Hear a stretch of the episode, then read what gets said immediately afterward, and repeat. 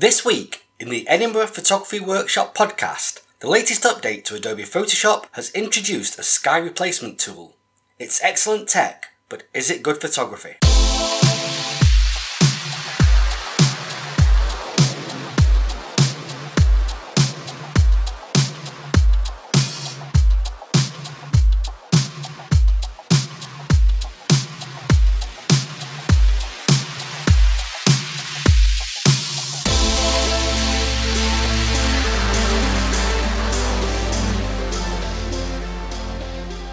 At the start of the week, I was privileged to be asked to talk to the Creative Digital Group of Edinburgh Photographic Society.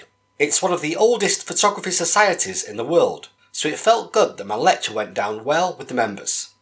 Toward the end of the evening, I was asked a question as to how to expose for what was described as the Edinburgh sky. The questioner meant, how do you cope with those pure white skies? My first response was to change the way you shoot and remove the sky from the composition.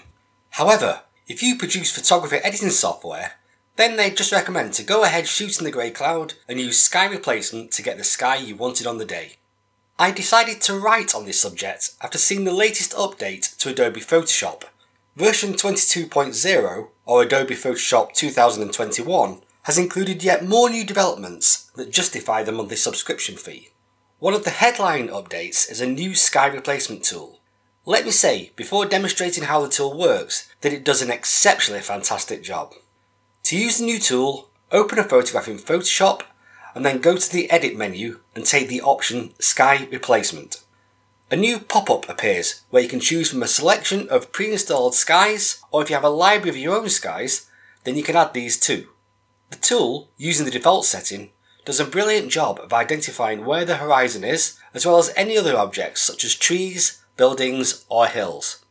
If you don't like where the horizon is selected, then you can use the Shift Edge and Fade Edge sliders to make slight adjustments. You can adjust the brightness and temperature of the sky replacement with the next couple of sliders to allow a more natural blend between the sky and foreground. This section of the tool also allows you to select parts of the replacement sky by using the scale slider and you can click and drag on the main photograph to move the sky around until it gets the result you're looking for.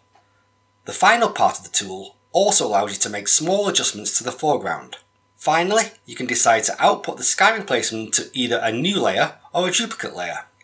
If you go to the blog version of this podcast at bit.ly forward slash epwblog132, then you can see a before and after version of an edit using the new sky replacement tool. And I'm sure you'll agree, it's a fantastic result if you like that kind of thing. Adobe is playing catch up against some of the other editing tools that are available for photographers.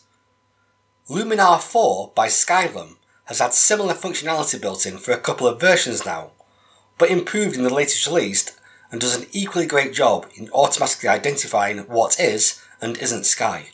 Before the Adobe 2021 release, it was possible to replace skies using a much more complicated process of selections and layers. This similar technology is also available in editing tools such as Capture One and On One Photo. The million dollar question, and one that is a matter of preference, is Does sky replacement count as cheating? As a landscape photographer, I believe that part of the skill and enjoyment of this style of photography is more than clicking a button.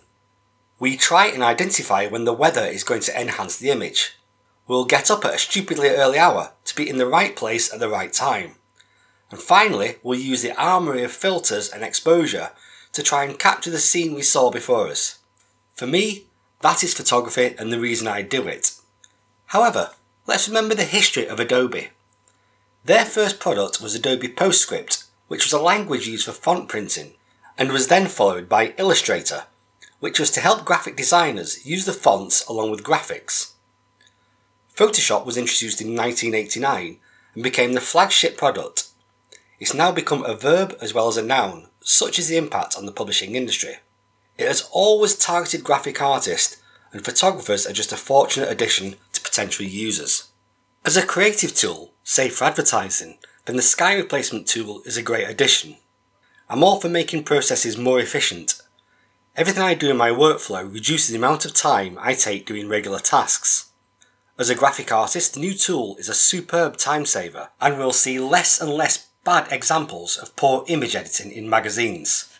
If your job or interest is to create artwork that looks impressive and produces an end product that you want, sky replacement is an excellent addition to the toolbox. On the other hand, if you enjoy the challenge of capturing a scene in the way you saw it, then it's one of the many features inside of Photoshop that you can ignore. If you've got any questions or comments, send me an email to contact at edinburghphotographyworkshop.com. You can follow us on Instagram, Facebook, and Twitter using the links in the podcast notes. You can sign up for the Edinburgh Photography Workshop monthly newsletter on the website, where you'll get regular updates on exciting things happening in photography, as well as some great tips. Please subscribe to the podcast. Better still, also leave a review on whichever platform you listen to your podcast on. That way, more people will get to hear us. Thanks for listening and join us in two weeks for the next Edinburgh Photography Workshop podcast.